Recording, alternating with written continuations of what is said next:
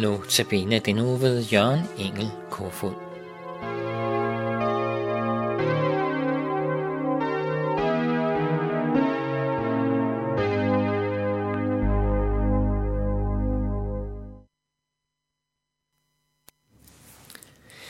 I denne uges andagter har jeg taget udgangspunkt i nogle beretninger fra det gamle testamente i Bibelen. Tekster, der peger frem mod det mest betydningsfulde, der nogensinde er sket øh, for menneskeheden på jorden. Tekster, der varsler et glædesbudskab af dimensioner. Et budskab til alle mennesker. Ikke kun til os i Danmark, men til hele verden, og som vil få betydning for alle, der griber det. Beretningerne fra det gamle testamente er for mig en fantastisk understregning af, at Gud fra skabelsens morgen har haft freds- og frelsestanker med os, dig og mig, helt fra begyndelsen. For mig er det trostyrkende at se de påmindelser, der ligger i beretningerne fra det gamle testamente, og hvad de handler om. De er nemlig med til at åbne den virkelighed, som har betydning for os, for mig. Det er stort, når Gud ved sin ånd kaster lys over det, så vi ser det store perspektiv. Jeg håber, de beretninger, jeg i disse notabene af udsendelser har taget frem, og har prøvet at sige lidt om, også vil kunne blive til glæde og opbyggelse for dig som lytter. Grundlæggende er beretningerne jo givet os, for at vi kan blive hjulpet ind til det, som vi har brug for. Ja, tilbage til det, som vi mistede, da vi fravalgte Gud, nemlig barnekår og evig frelse. I dag skal vi høre en af de meget kendte beretninger, det er fra 1. Mosebog kapitel 6 om Noah, der skulle bygge en ark. Da ondskaben på jord var blevet stor, og Gud ville udslette alt. Men Noah og hans familie fandt noget hos Gud og blev reddet. Vi læser i 1. Mosebog kapitel 6.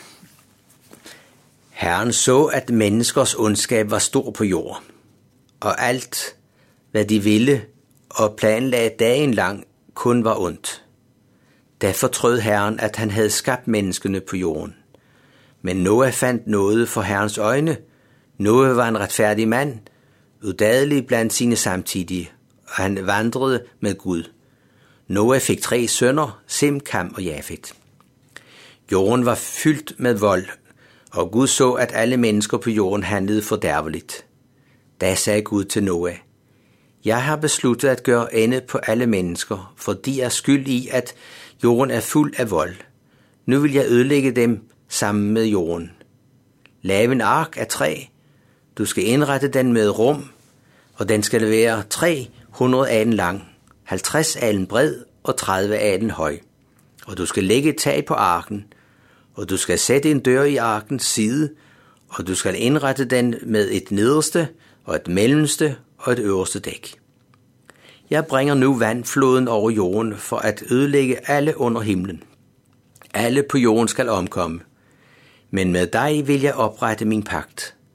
Du skal gå ind i arken sammen med din, dine sønner, din kone og dine svigerdøtre, og af alle levende væsener skal du bringe et par ind i arken, for at de kan overleve sammen med dig, Noah. Og Noah gjorde ganske som Gud havde befalet ham. Det første, vi skal lægge mærke til, er, at der var ondskab blandt mennesker, fordi man lyttede mere til sig selv end til Gud. Det har jo ikke ændret sig.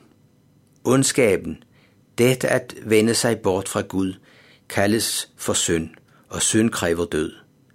Det siger den hellige Gud. Dette med synden i vores liv og den straf, der følger, er en virkelighed, vi alle må forholde os til. Det andet, vi skal lægge mærke til i beretningen om Noah, det er, at Gud vil redde sin skabning. Noah vil han redde, men også redde dig og mig. Gud talte til Noah om, at han ville frelse ham, og på samme måde taler Gud til os igen Bibelens ord til os i dag.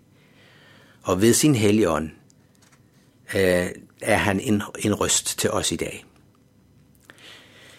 Det tredje, vi skal mærke os, er, at Noel han lyttede til Gud og handlede på det. Han byggede nemlig en ark, endda midt på land. En ganske ubegribelig tanke. Men Noah havde tillid til Gud. Og den tillid Noah havde til Gud viste sig at holde og blev til redning for ham og hans familie. Ja, ikke kun for dem, men for hele menneskeheden. Denne gamle testamentlige beretning har et budskab til os også i dag.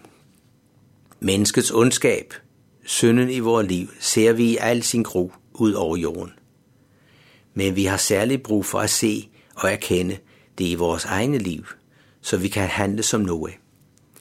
Ikke bygge en ark som Noah, men vende os til Gud og den frelse, han har til os. Vor frelse er, at vi tager vores tilflugt til Jesus, som kom til os julenat. Bliv vores stedfortræder langfredag på korset, hvor han påtog sig straffen i vort sted. Jesus overvandt døden og opstod påske morgen, og dermed åbnede vejen til Gud, denne himmel, til indtil den himmelske herlighed. Jesus, han er en ark for os. Frelsen får vi som en gave. Det er noget fra Gud. Noah reddede livet, fordi han havde tillid til Gud. På trods af det uforståelige, sådan må vi have tillid til Gud, til Jesus, også når det synes uforståeligt. Og når Gud Helligånden åbenbarer det for os, der erfarer vi, hvor meget vi er elsket. Noah han hørte på Gud, og det må minde os om, at vi også må komme og høre på øh, Guds røst, når det lyder klart, og vi må læse øh, hans ord i Bibelen og bede Helligånden åbne budskabet for os. Det må vi gøre. At være et Guds barn er det største i livet. At have tillid til Jesus er det mest trygge og glædelige, at der findes. Også når vi kan opleve svære dage, og selv når døden banker på, der må vi vide, at Guds frelse holder, også når jeg er skrøbelig og svag. Lad det være vores bøn, at Noah-beretningen må give os lyst til at vende os til den frelser, Jesus er for os. Hjælpe os til at have tro og tillid til Gud på samme måde, som Noah havde det. Det bliver jo til frelse for ham, og det vil også blive til frelse for os, når vi tager imod i tro og tillid. Amen.